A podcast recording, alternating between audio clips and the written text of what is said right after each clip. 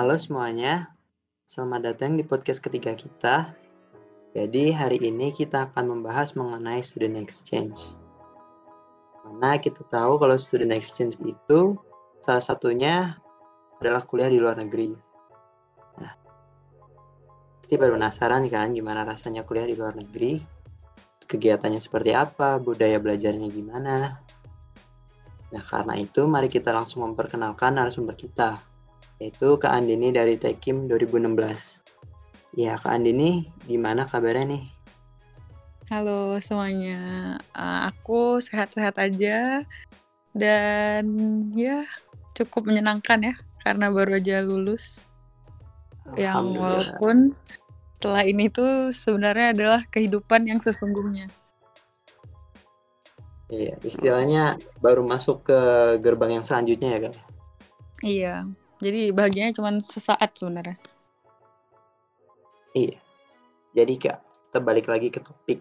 Kita mm-hmm. tahu kalau student exchange itu kan secara artian itu pertukaran pelajar.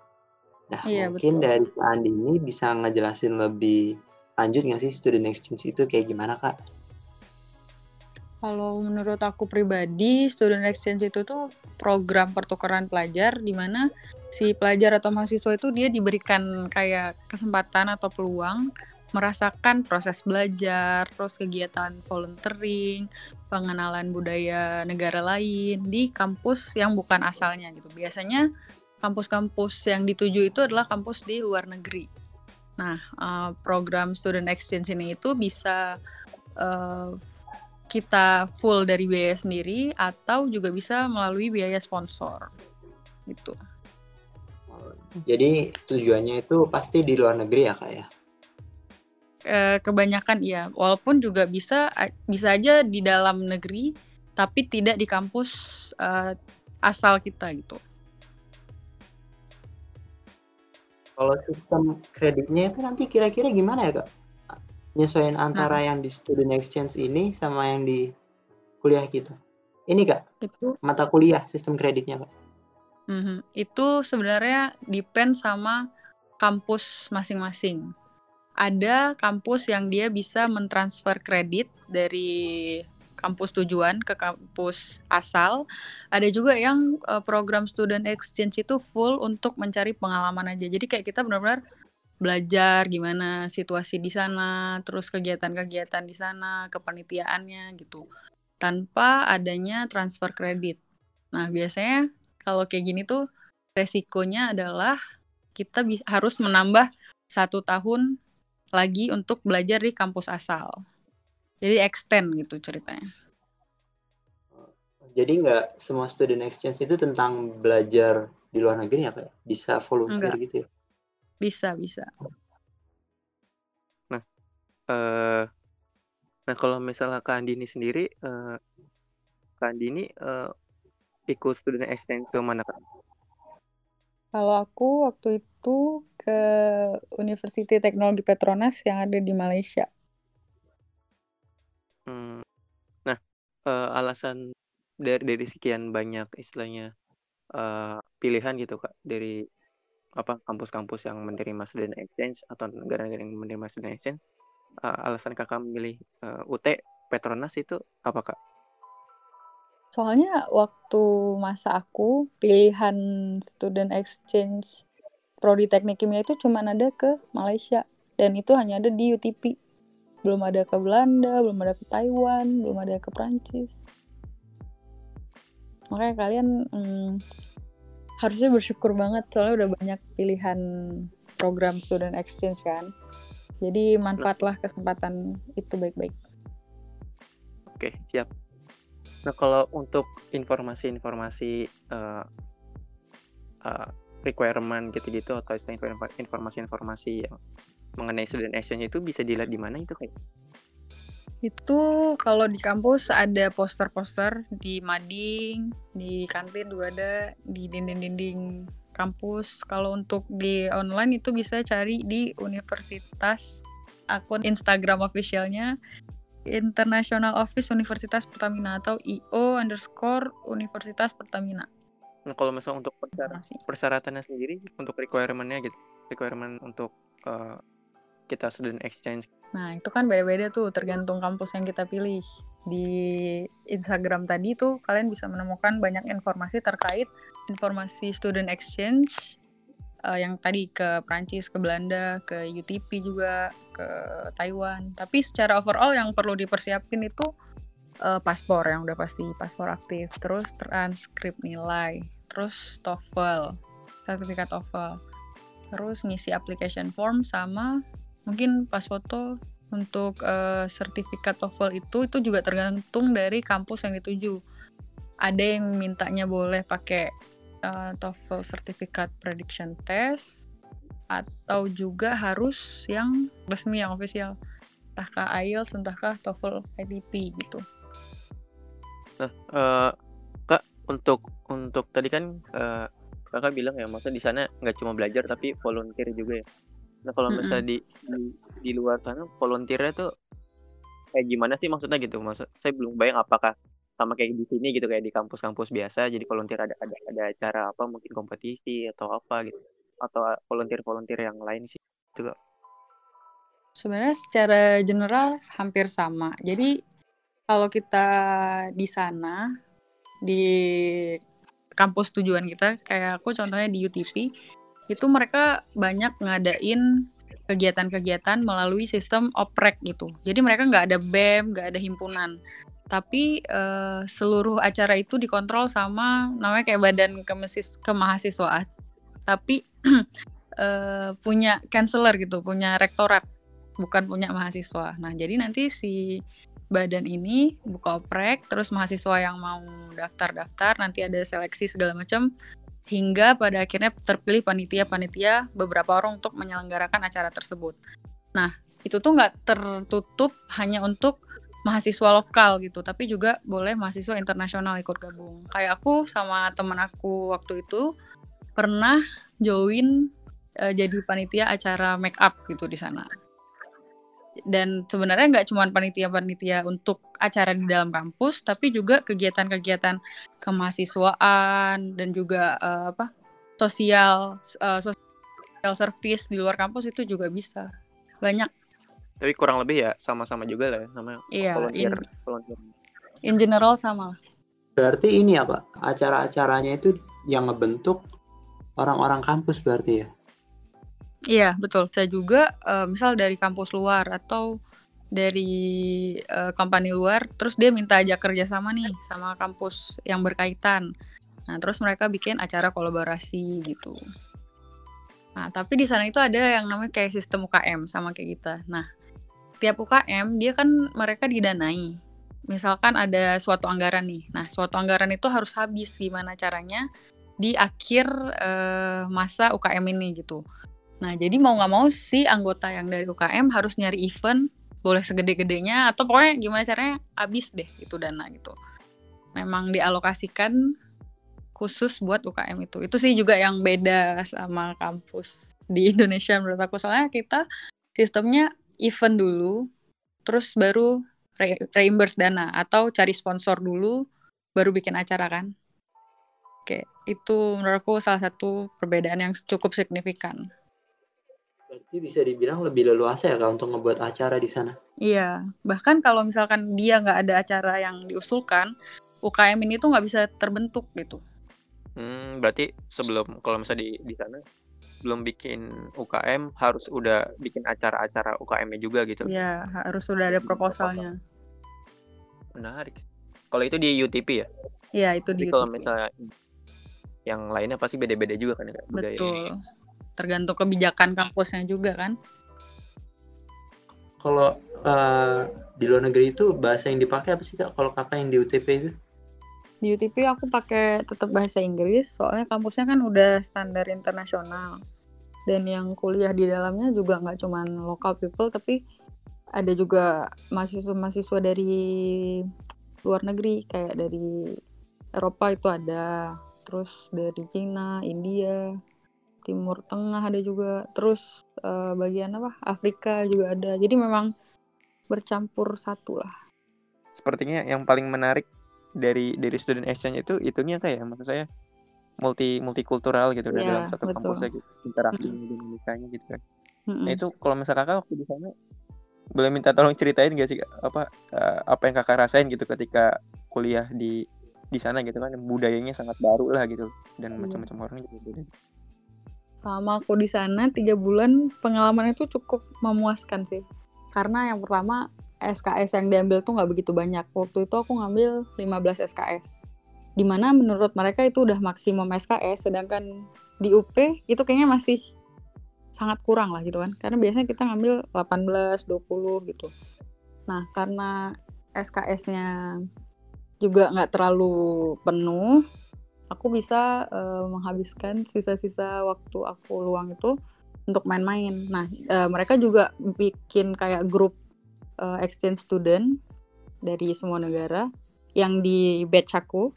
Terus mereka juga si pihak UTP ini sering ngadain acara kayak permainan bris apa permainan gitu. Terus uh, untuk vacation mungkin itu kita sendiri yang nentuin yang plan uh, mau ke mana ke mana jadi intinya tuh kita harus gimana ya aktif mencari teman gitu aktif ngobrol aktif cari informasi karena uh, sistem di sana kalau aku lihat orang-orangnya itu cenderung individualis. Jadi kalau kita nggak approach duluan, kita nggak ajak ngomong, mereka nggak akan nyamperin kita gitu loh.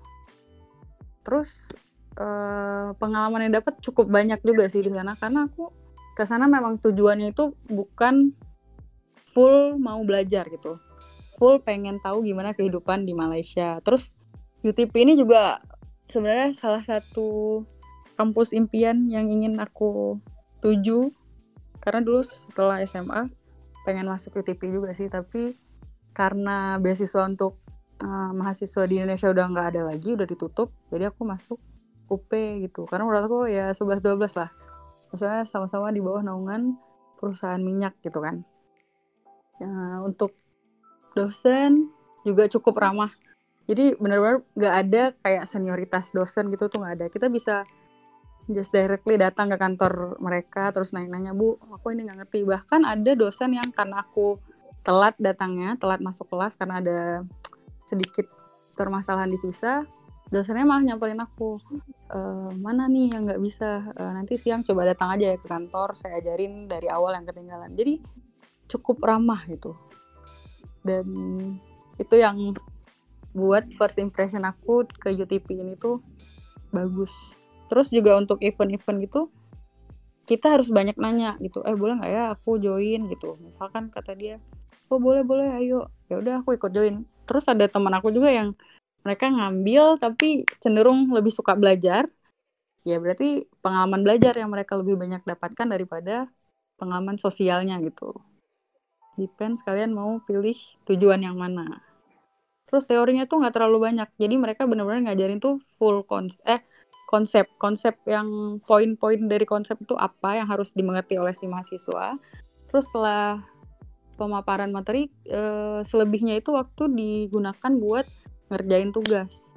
Nah ada satu sistem yang menurut aku ini bagus kalau mau diterapkan di Indonesia. Nah jadi itu atau di Universitas Pertamina khususnya jadi itu misalkan e, kita setelah dikasih materi ada soal lima soal, terus dibagi menjadi lima kelompok. Dalam satu kelompok ini ada lima orang. Nah, dari lima orang ini, masing-masing mereka harus memilih satu soal yang harus dijawab. Kemudian, dari setiap anggota kelompok ini pasti ada nomor yang sama kan? Nah, nanti mereka ngumpul di satu kelompok lagi buat bahas jawabannya itu apa. Setelah dikasih waktu, kemudian udah selesai menjawab, mereka akan balik lagi ke kelompok asalnya terus ngajarin teman-temannya masing-masing tanggungan nomor yang mereka jawab itu. Nanti setelah selesai di hari selanjutnya mereka akan uh, diminta untuk presentasi di depan dosen dan juga teman-teman lainnya. Terus nanti kalau ada yang mau ditanyakan bisa langsung tanyakan di situ. Jadi kayak lebih open sih sistem belajarnya, nggak kaku gitu. Terus juga ada satu dosen, uh, dosen proses perpindahan panas, dia tuh ngebagiin nilai kita nggak di kelas. Nggak Andini Safira gitu. Nggak tapi kita tuh disuruh datang ke kantornya di menit-menit sekian gitu udah in order. Terus nanti pas di sana mau nilai kita tinggi kayak jelek kayak itu ditanyain kenapa nomor ini bisa salah? Mikir waktu bikinnya itu gimana? Pokoknya terus misalkan kita jawab nih salah. Terus diajarin oh bukan kayak gitu. Nanti lain kali ini gini gini gini ya jawabnya. Pokoknya benar-benar dibimbing. Padahal aku tuh cuman mahasiswa mahasiswa student exchange yang kayak cuma tiga bulan gitu kan. Kenapa harus diperhatiin? Tapi ya sistemnya bagus lah menurut aku. Berarti itu semisal setiap ulangan kayak gitu kak atau gimana? ya setiap ulangan. Setiap tes. Jadi mereka eh, satu semester itu ada tiga kali tes. Eh dua sorry. Dua kali tes. Satu ujian akhir. Nah yang beda lagi di sana tuh uasnya bener-bener dari awal sampai eh sampai akhir bab gitu. Kalau kita kan di UTS eh, udah setengah bab. Terus pas uas tinggal lanjutannya kan. Kalau di sana tuh dari awal. Tapi kalau ngerti konsepnya gampang lah ya kira-kira. Iya. Atau atau susah juga kak? Lebih ke malas kali ya. Soalnya kayak aduh harus buka lagi dari awal. Tapi karena kita udah kayak kata kamu tadi udah ditanemin benar-benar konsepnya jadi ya tinggal baca oh judulnya kayak gini, contoh soalnya ini. Jadi gampang aja gitu. Walaupun banyak babnya padahal. Soalnya kira-kira relatif lebih susah apa sama aja kayak yang di sini? Yang di Universitas Pertamina. Kayaknya sama aja deh. Tingkat kesulitan soalnya sama. Ya terus juga yang beda di sana tuh sistem ujian. Jadi mereka benar-benar eh, ketat untuk masalah aturan nyontek menyontek. Di sana tuh sampai ada kayak eh, nggak polisi sih, kayak pengawasnya tuh eh, sampai bawa kayak red sensor, X-ray sensor gitu. Apakah kita bawa besi, terus flash disk dan segala macam untuk nyontek chip kah apakah? Jadi benar-benar seketat itu gitu. Bahkan yang pakai jaket tuh disuruh buka disuruh periksa dulu jaketnya isinya apa. Pokoknya ke dalam ruangan kita cuma boleh bawa pensil pulpen sama kalkulator. Kalau ada salah kita harus coret. Oh di sana tuh uasnya komputer base kayak bukan paper base ya? enggak enggak. Paper paper. Tapi kok ya besi-besi gitu? Pakai flash disk. karena banyak ini trik anak-anak di sana buat nyontek Waduh. Ya di film-film berarti ya iya selipan-selipan gitu. jadi sudah sampai tingkat tinggi lah peraturan nyontek menyonteknya Tapi selama kakak di sana ada nggak kejadian yang itu? Kasus menyontek? Oh nggak ada. Insya Allah, eh alhamdulillah tidak ada. Aman lah selama ujian berlangsung. Nah iya. Eh ya beda banget berarti kayak maksudnya kalau misalnya di di di Pertamina kan yang saya rasakan sih eh ini apa kayak kita di teori dasar itu eh dikejar banget lah gitu. Jadi selain kita eh, emang dijelasin lah teori dasarnya gitu yang sampai dalam lah. Cuma dari segi aplikatifnya eh ti- begitulah eh, tidak begitu dalam banget lah gitu. Jadi padahal kan kalau misal kita apa namanya kalau misal konsep itu kan itu bakal kuat ketika aplikatifnya tuh kita tahu gitu kan kak. Iya, menurut aku juga kayak gitu. Karena ada kayak satu proses perpindahan panas itu menurut aku mata kuliah yang paling sulit selama aku di sana. Tapi eh jadi karena mungkin sulit, aku nggak tahu juga apa ini hanya kebetulan atau memang seperti ini. Jadi di akhir itu mereka ada field trip. Eh, aku juga ikut di dalamnya itu ke Yakult, pabrik Yakult di Malaysia. Nah, si dosen sepanjang perjalanan proses pembuatan Yakult itu dia terus menjelaskan dan kaitkan konsep perpindahan panas itu. Nah, nah ada field trip ini, aku jadi paham eh, gimana sih eh, konsep si perpindahan panas ini sendiri.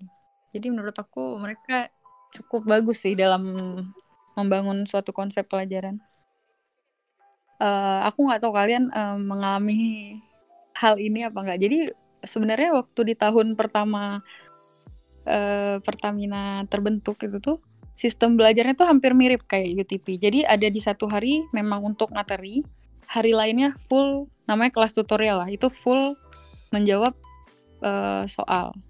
Kalian ada nggak sistem kayak ini? Nggak ada ya? Nggak ada kak.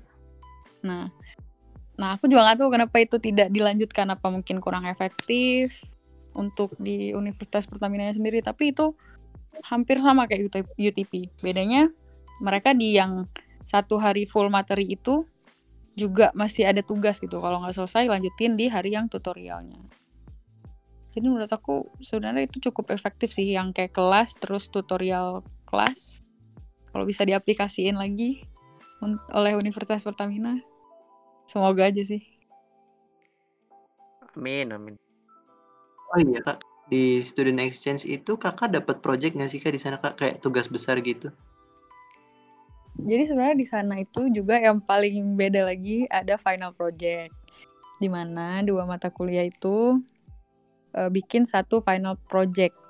Uh, jadi misalkan kombinasi antara mata kuliah proses separasi dan teknik reaksi kimia.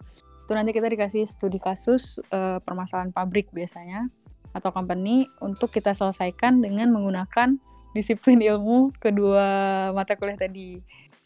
Uh, terus juga misalkan kalau proses perpindahan panas itu join sama mata kuliah termodinamika. Kalau mata kuliah apa metode eh mekanika fluida itu sama NME. Sedangkan untuk pengolahan limbah itu dia berdiri sendiri. Jadi benar-benar uh, sendiri final projectnya. Nah sebenarnya final project ini mungkin kita ngelihatnya kayak aduh tugas nih banyak susah deadline dan segala macam.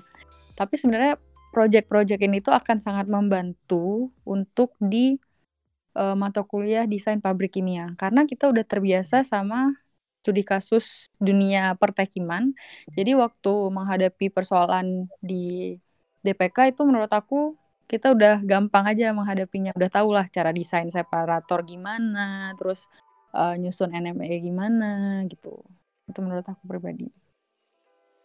Oh iya kak, kan biasanya orang tuh kalau ngikutin sesuatu yang baru itu kan punya mindset yang ini loh, uh, apa? Takut Culture gitu. shock. Iya lah kalau Kakak itu gimana Kak ngatasinya Kak? Untuk aku pribadi lagi, uh, sebenarnya karena ini negara tujuannya Malaysia, perbedaan budayanya tuh nggak begitu signifikan kan, karena masih serumpun lah kita. Palingan yang beda ya bahasa, bahasa. Ada di beberapa kata kayak kita intonasinya sama, suaranya sama, tapi beda makna gitu kan. Nah, palingan ya kadang-kadang sering miss di situ. Ya udah untuk mengakalinya instead of ngomong sok-sok Melayu, kita ganti ngomong ke bahasa Inggris aja gitu. Untuk yang lain, kayaknya kalau dari culture shock gak ada deh. Berarti waktu diskusi sama dosen juga ini dong kayak apa pakai bahasa bahasa Inggris In gitu English ya. Hmm. Tapi kalau misalkan bisa bahasa Melayu silahkan gitu, dosennya tetap mau kok. Tapi selama di kelas itu full harus bahasa Inggris. Nggak nggak harus fluent juga bisa kan kayak ya? maksudnya masih ya terbata-bata gitu loh bisa kalau nggak salah syarat TOEFL-nya tuh ratusan deh lima ratus apa lima ratus ya kayaknya lima ratus kalau dulu lima ratus sekarang nggak tahu mungkin udah naik tapi prepare aja di lima ratus sampai lima ratus lima puluh lah. Kalau student exchange ini ada minimal atau maksimal semesternya nggak sih kak untuk mengajukannya gitu Uh, kalau setahu aku itu minimal semester yang diharuskan itu pada saat uh, semester 3. Sedangkan untuk maksimalnya sepertinya bisa sampai semester 8. Berarti yang semester-semester akhir juga masih boleh lah ya, masih bisa lah ya. Iya, sangat terbuka untuk ikut program ini. Kalau dari Kandini sendiri, uh, ada saran nggak atau menyarankan atau merekomendasikan di semester berapa gitu mengajukan uh, student exchange ini kak? Kalau saran aku kayaknya mending ambil di eh, tahun-tahun yang masih awal-awal ya. 3, 4 atau 5 karena kalau udah terlalu uh, akhir nanti apalagi untuk teknik kimia sendiri itu ada yang namanya mata kuliah desain pabrik uh, which is ini tuh susah banget uh, untuk dikerjakan apalagi kalau beda kurikulum. Nah, belum tentu juga uh, eh, DPK di sana sama di sama dengan yang ada di Indo. Nanti soalnya kalau nggak bisa ditransfer kreditnya itu akan sia-sia aja karena tujuan kita kan untuk uh, belajar di sana nggak hanya mau merasakan pengalaman, kalau bisa juga kita selesai tepat waktu kuliahnya. Oke oke. Jadi semester semester awal atau semester lima lah ya kayak. Ya? Iya, itu saran dari aku sih. Kakak sendiri ikutnya di semester berapa? Kalau aku sendiri itu ikutnya di semester 5. berarti pun di semester 5 juga itu banyak ini juga kayak apa maksudnya banyak mata kuliah yang bisa atau SKS yang bisa ditransferkan gitu iya gitu. betul uh, sebenarnya di semester semester lain mungkin juga ada soalnya kan kita uh, program student exchange ke sananya juga pasti ke prodi teknik kimia kan nah itu tinggal kita konsultasi aja sama dosen-dosen di prodi kita uh, sebaiknya uh, SKS SKS atau mata kuliah apa nih yang bisa kita ambil dan sama gitu silabusnya sehingga bisa ditransfer SKS-nya ke uh, home university gitu. Berarti istilahnya sebelum itu kita sebaiknya konsul gitu, konsul dulu kali itu ya. Iya betul. Oh iya kak. Jadi kan kak Andi itu ikut di semester 5 ya kak. Terus mm -hmm. uh, dengan periode tiga bulan itu apakah hitungannya satu semester atau setengah semester kak? Hmm, sebenarnya itu udah terkonversi menjadi satu semester. Walaupun uh, di Indonesia sendiri satu semester itu kan terhitungnya lima bulan. Sedangkan sistem di UTP itu sendiri mereka di satu tahun itu bisa tiga semester. Nah, walaupun beda sistem bulannya, tapi karena sistem silabus dan juga SKS yang kita ambil itu sama, jadi bisa ditransfer aja. Kita itu terhitungnya udah belajar satu semester di sana. Uh, berarti kan tadi Kakak apa, uh, sebelumnya kan bilang ini, di apa namanya, di sana tiga bulan. Sedangkan biasanya -hmm. kan di UP kan cuma lima bulan kayak. Ya? Nah, Iya, betul. berarti dua dua dua bulan sisanya itu, uh, itu Kakak, uh, masih belajar di UP gitu, baru baru tiga bulan selanjutnya ke UTP atau istilah dua bulan dua bulan sisanya ini, uh, ya udah gitu mungkin, uh, free gitu, free itu dalam artian mungkin libur atau atau kalau di masa aku dua bulan itu free, jadi, uh, di dua bulan itu kita benar-benar mempersiapkan berkas-berkas yang diperlukan, kayak, uh, ngelakuin medical check up, terus juga apply visa, karena apply visa bisa sampai sebulan, terus juga bagi yang paspornya belum masih maksudnya kurang masa aktifnya, itu bisa diperbaharui. Dan juga mungkin kalau kita mau nyari internship bisa-bisa aja di waktu kosong itu daripada cuman habis sia-sia. Bebas sih depends on diri masing-masing lagi. Tapi biasanya itu dua bulan cukup untuk persiapan sebelum keberangkatan. Hmm. Berarti itu cuma waktu buat ini doang ya? Spare waktu buat nyiapin persiapan aja lah buat.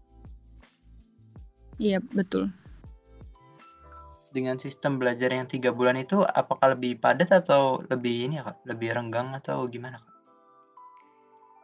Kalau untuk mahasiswa UTP-nya sendiri itu mereka lebih santai sih. Karena juga kayak di ujian akhir di uasnya itu mereka cuma tiga mata kuliah yang diujiankan atau maksimal empat. Kalau lima pun yang satunya itu kayak ujian laboratorium gitulah nggak terlalu berat. Kalau untuk kita pribadi, uh, karena tiga bulan dan 15 SKS, uh, itu tergantung diri masing-masing lagi sih. Kalau misalkan kita tipe orang yang bawa enjoy, akan jadi santai aja. Tapi kalau kita mikirnya berat, jadi berat.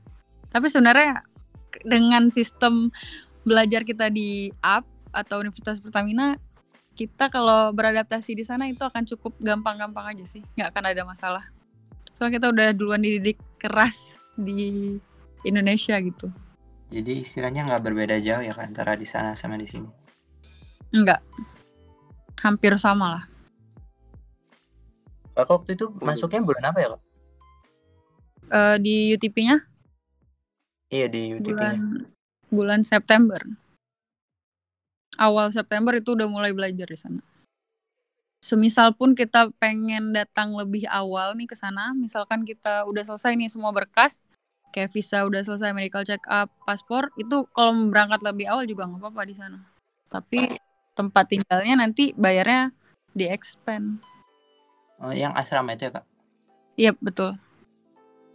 Oh ya kak, kan kalau sebagai mahasiswa itu kan kita bisa dibilang sangat memikirkan tentang kos ya kak kalau mm-hmm. menurut Kakak itu kos yang ada di uh, di sini di Indonesia dengan yang ada di Malaysia itu beda jauh nggak sih Kak? Beda. Eh um, gimana ya? Uh, karena di sana sistemnya asrama nggak kos. Jadi asrama yang bisa jalan kaki aja dari asrama ke kampus itu. Dan fasilitasnya untuk international student tuh udah cukup lengkap. Ada AC ada pantry-nya terus uh, kamar mandi ya tapi di luar. Ya kayaknya kayak sistem asrama pada umumnya lah. Terus isi satu kamar itu berdua. Terus kira-kira kalau dirupiahkan bayarnya itu sekitar satu juta tiga ratus kalau sebulan. Mata uang pada saat itu ya. Jadi menurut aku cukup murah lah. Nah kalau misalnya kak Andi kak Andi ini di di UTP uh, eh, pengeluarannya per bulan kira-kira uh, alokasinya berapa aja tuh kayak maksudnya dalam untuk biaya kebutuhan sehari-hari mulai dari apa asrama dan sebagainya itu habis berapa kira-kira kalau misalnya pengeluaran dalam per bulannya gitu pak kalau di UTP. Nah kalau akomodasi mereka itu kan bayarnya di akhir. Jadi setelah kita tinggal tiga semester bayar full gitu kan. Itu ya pokoknya kali aja deh 1,3 dikali 3 sekitar 3,94 jutaan ya kan? Terus untuk sehari-hari itu sama kayak jajan aku di Jakarta sekitar 2 juta makan di sana kan cukup murah 5 ringgit itu kalian udah bisa pakai ayam pakai telur pokoknya full komplit lah nasinya. Nah jadi untuk keuangan itu sendiri menurut aku tergantung pribadi masing-masing lagi. Dia itu tipe orang yang boros kah atau bisa memanage keuangan kah. Nah kalau aku kan tipenya suka traveling nih. Jadi aku lebih memilih untuk puasa dan menghabiskan tabungan ini untuk jalan-jalan gitu kalau untuk pengeluaran, soalnya orang tua aku tetap ngasih jajan sama kayak saat aku kuliah di Indonesia nih ceritanya. Jadi untuk pengeluaran sama aja. Kira-kira sebulan jajan aku 2 juta terus kos berarti 1,3 per bulan. Hmm, ya standar Jakarta lah ya kayak. Iya. Kayak itu, itu kalau di UTP ya. Kalau misalnya di di luar yang apa? Kalau Belanda Perancis belum belum belum tahu ya. Belum ada soalnya kita ya.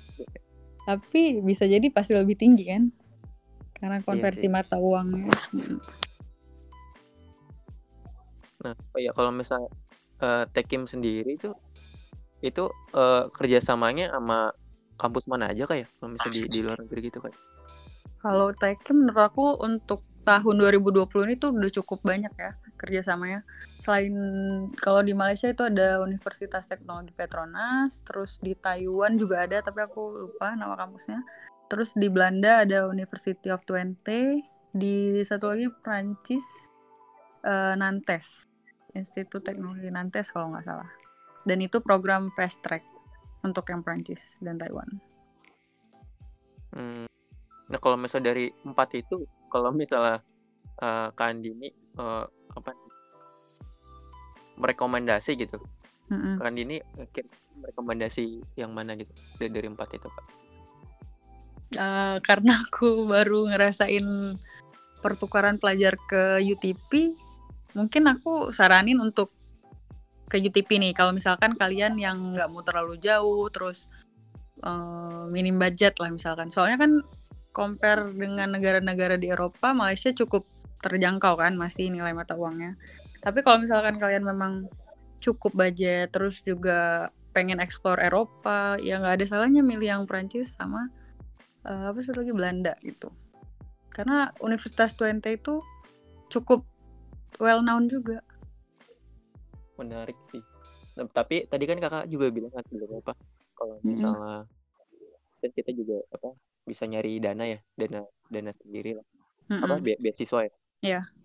Nah itu, uh, bisa boleh minta ini nggak, apa, dijelasin lebih lebih lengkap gitu, Pak? Maksudnya gimana sih mekanismenya gitu, caranya untuk kita mendapat beasiswa tersebut gitu? Apa kita kayak misal harus ngajuin proposal atau proposal dalam dalam bentuk ya mungkin penelitian atau apa atau gimana tuh? Mhm. Uh, kalau untuk beasiswa atau sponsorship itu, itu tergantung dari kebijakan beasiswanya masing-masing. Uh, misalkan bisa jadi juga dia ada kampus yang udah punya kerjasama sama program beasiswa ini. Terus lagi biasanya untuk persyaratan paling kayak motivation letter, terus TOEFL, uh, form palingan dan beberapa sertifikat penunjang. Uh, kayak CV juga perlu mungkin kalau untuk program beasiswa. Nah, terus juga untuk program beasiswa ini tuh bisa dari kampusnya sendiri informasinya. Kayak kampus Pertamina itu dia juga bisa jadi dia uh, ada Pertamina Foundation kan. Mungkin kita juga bisa apply ke situ.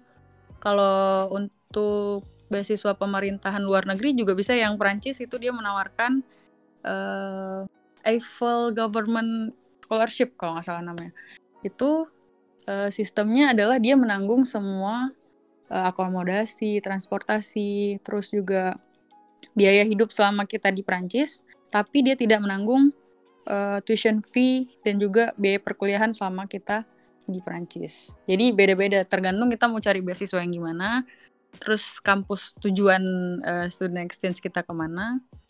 Pokoknya banyak cari-cari deh. Jangan malas membaca. itu kan uh, tadi kalau misalnya oh, in case kalau misalnya tadi dapat beasiswa kayak kalau misalnya nggak nggak nggak dapat berarti uh, istilahnya kita juga tetap bayar ya berarti? Iya bayar. jadi nggak nggak full beasiswa gitu dari kampus gitu? Enggak. Kecuali tapi nggak tahu untuk sekarang kayaknya udah banyak potongan-potongan deh. Kayak misalkan dia uh, daftar di awal dapat potongan berapa US dollar gitu-gitu. Pokoknya menurut aku uh, kita cukup menguntungkan sih. Karena kan kayak kita bayar aku nggak tahu sekarang SPP-nya berapa, tapi waktu tahun aku aku cuma bayar 5 juta tapi udah bisa merasakan semua fasilitas yang ada di UTP itu kan. Tapi di luar biaya akomodasi, sama transport, sama uang makan dan lain sebagainya. Dengan fasilitas yang udah cukup memadai yang di provide sama si UTP, menurut aku itu cukup worth it sih untuk ngambil program student exchange ini. Oh, berarti biaya akomodasi kayak transport, terus istilahnya uh, sehari-hari itu uh, pribadi gitu kak iya nggak, nggak nggak ada mungkin subsidi dari kampus gitu nggak ada kayak nggak ada tapi kayak kawan aku dia uh, memang full beasiswa dari awal dia masuk Pertamina. Waktu ngambil program student exchange ini dia juga full dibiayai oleh si Universitas Pertamina. Nah itu kok bisa tuh kak? Dia dapat full gitu? Apa ada beasiswa khusus gitu loh? Beasiswa lagi khusus buat ini atau gimana? Nggak ada. Itu jadi beasiswa yang di awal banget dapatnya. Jadi waktu masa aku uh, kita tuh ada tiga beasiswa. Yang pertama beasiswa ekonomi, terus yang kedua beasiswa kayak ikut lomba gitu. Yang ketiga beasiswa potongan apa uang pembangunan kalau nggak salah.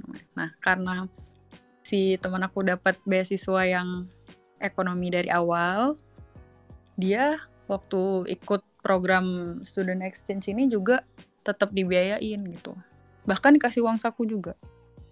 Oh jadi istilahnya dana yang harusnya mungkin di apa namanya sebelumnya dia kan kalau misalnya ikut di sana misalnya dana di kampus gitu dia dia alokasiin ke kampus luarnya kali ya? Iya gitu betul. Tapi kalau kita nggak dapat beasiswa ya berarti kita harus nyari lagi sendiri. Gitu. Berarti otomatis yang ikut beasiswa ini nih beasiswa unggulan kalau ketika dapat student exchange mereka juga gratis dong kak? Nah itu tergantung lagi kebijakannya yang tahun sekarang gimana waktu tahun aku iya masih kayak gitu tahun sekarang aku kurang tahu apakah harus bayar mandiri atau gimana? Tapi itu tergantung programnya juga nggak sih kak?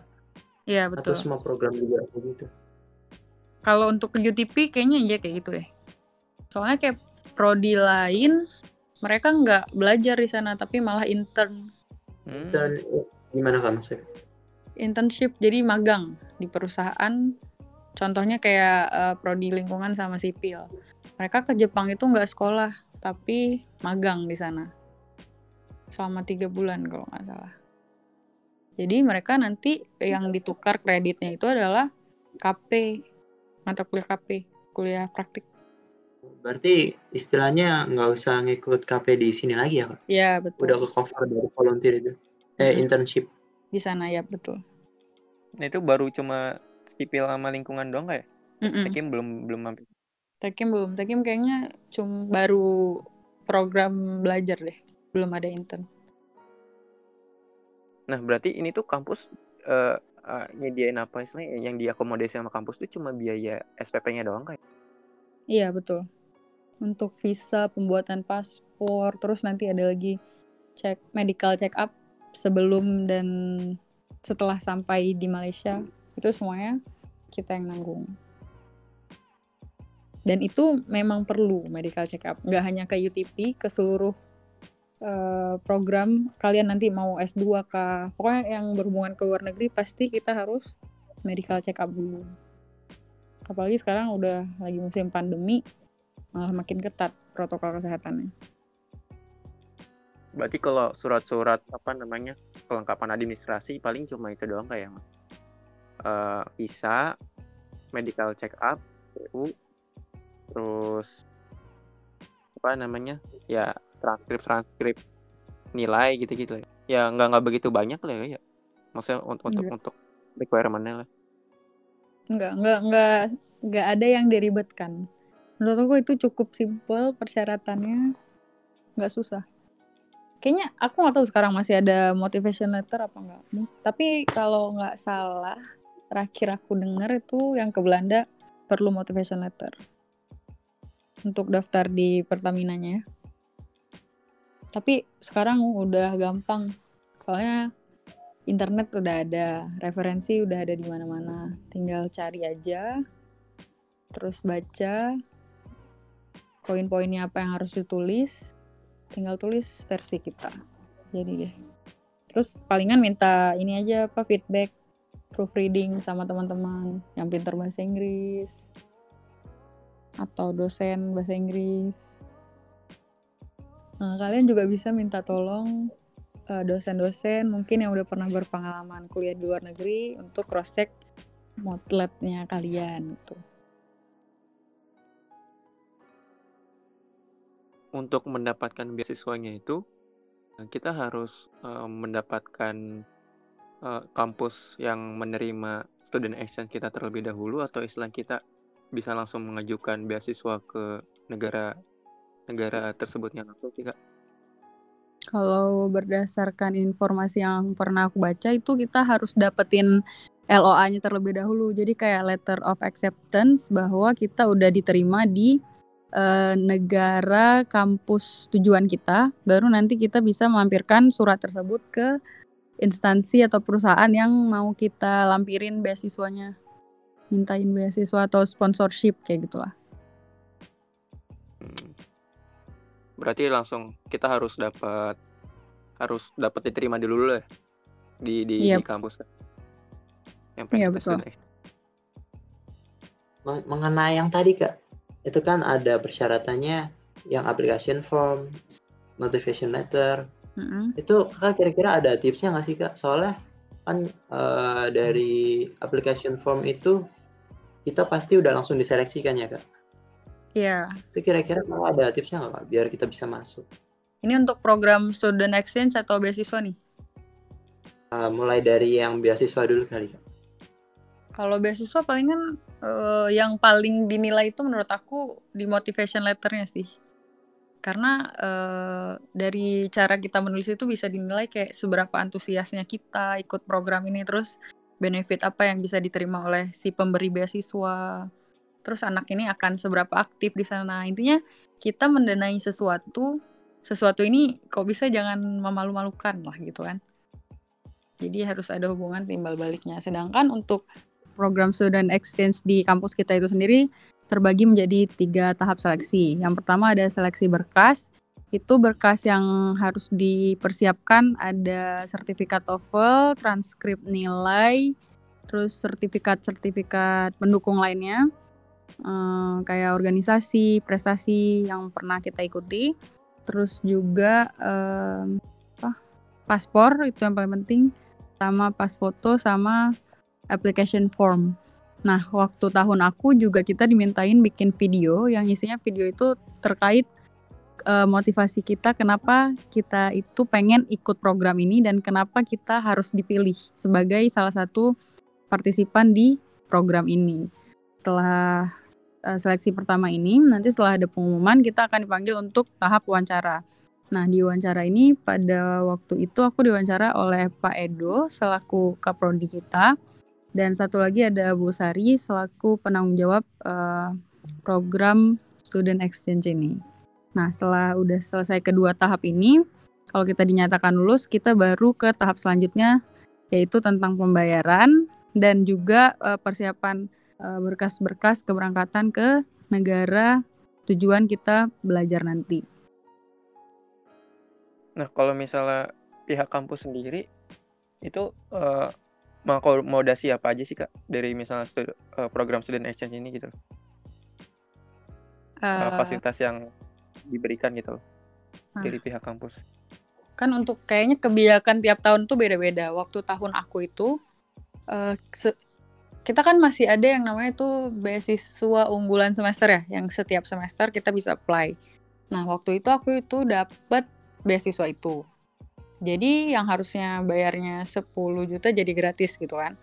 Nah, karena aku ngambil program exchange uh, ngambil program student exchange ini, jadinya walaupun kita belajar di sana, kita cukup bayar kayak 5 juta gitu. Jadi dipotong setengahnya dari uh, uang SPP di Indonesia. Nah, karena aku dapat beasiswa, jadinya gratis lah yang 5 juta itu. Uh, hanya perlu bayar kayak komitmen fee gitu yang nantinya komitmen fee ini itu akan uh, fully refund oleh si pihak Pertamina-nya.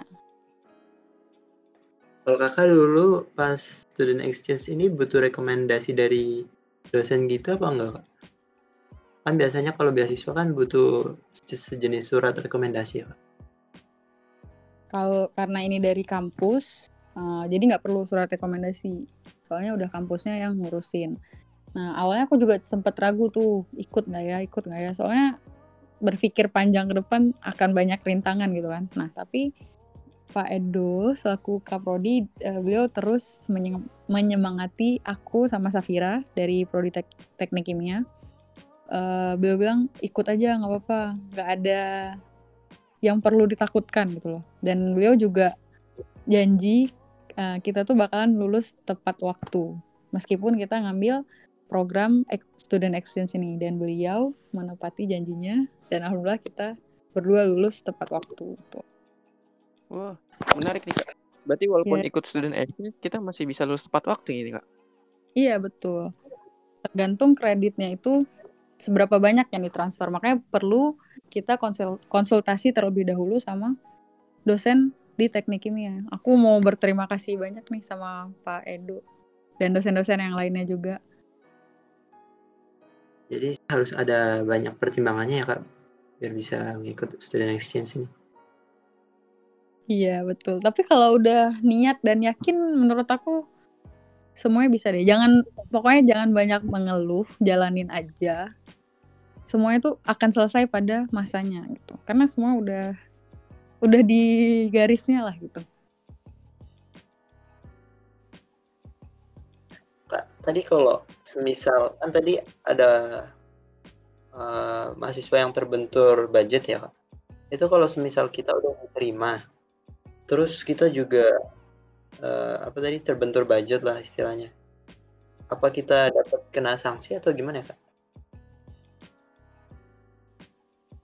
Uh, Oke, okay. kalau uh, ini semisalkan kita udah lulus nih uh, dari kedua tahapnya udah dinyatakan kita lulus mengikuti program student exchange ini. Kemudian kita ada kendala budget nih. Nah, sebaiknya itu mungkin diomong diomongin dengan pihak uh, International Office Universitas Pertamina. Soalnya mereka sekarang ini juga udah uh, apa ya kayak menyelenggarakan program beasiswa juga untuk program student exchange ini dan juga uh, di kampus kita sendiri itu cuk, uh, yang seharusnya SPP-nya bayar full kalau kita ngambil program student exchange ini kita cukup bayar uh, setengah dari uang SPP tersebut dan sisanya itu kita full untuk memenuhi kebutuhan hidup di negara negara tujuan. Jadi istilahnya hmm. masih bisa ada kelonggaran ya kalau mengenai budget. Bisa bisa diomongin kayaknya. Uh, kak punya pesan untuk teman-teman gak kak? Teman-teman yang lain gitu kak? Kesan pesan dari aku pribadi untuk teman-teman dan adik-adik yang mau ikut program student exchange mungkin yang pertama kalian harus membekali niat dan juga keinginan. Uh, dan karena kalau nggak ada niat dan keinginan itu bisa jadi sampai ke sana kita tuh akan mengeluh dan juga semua itu terasa berat. Padahal kalau kita bawa enjoy dan senang aja itu semuanya bisa terlewati dan bisa dapat semuanya gitu. Nggak hanya pengalaman belajar tapi juga teman-teman dari berbagai negara dan juga uh, link link ke dosen dan juga um, uh, ahli-ahli lainnya. Uh, selain itu juga saran dari aku kita tuh jangan pernah melihat sesuatu hal buruk di depan. Karena kita nggak akan tahu kejadian di depan tuh kayak gimana. Jadi jalanin aja dulu yang penting kita rencanain yang baik-baik. Selebihnya biar Tuhan yang Maha Esa yang mengatur jadi untuk teman-teman tetap semangat dan believe in your dream and make it happen Ya, sekian cepat pada kali ini. Terima kasih banyak Kak Dini udah berbagi pengalamannya mengenai student exchange. Semoga teman-teman mahasiswa yang lain jadi lebih terinspirasi dan lebih tergerak untuk mengambil kesempatan student exchange kali ini. Terima kasih banyak nih Kak ya. Iya, sama-sama. Sampai jumpa di podcast berikutnya.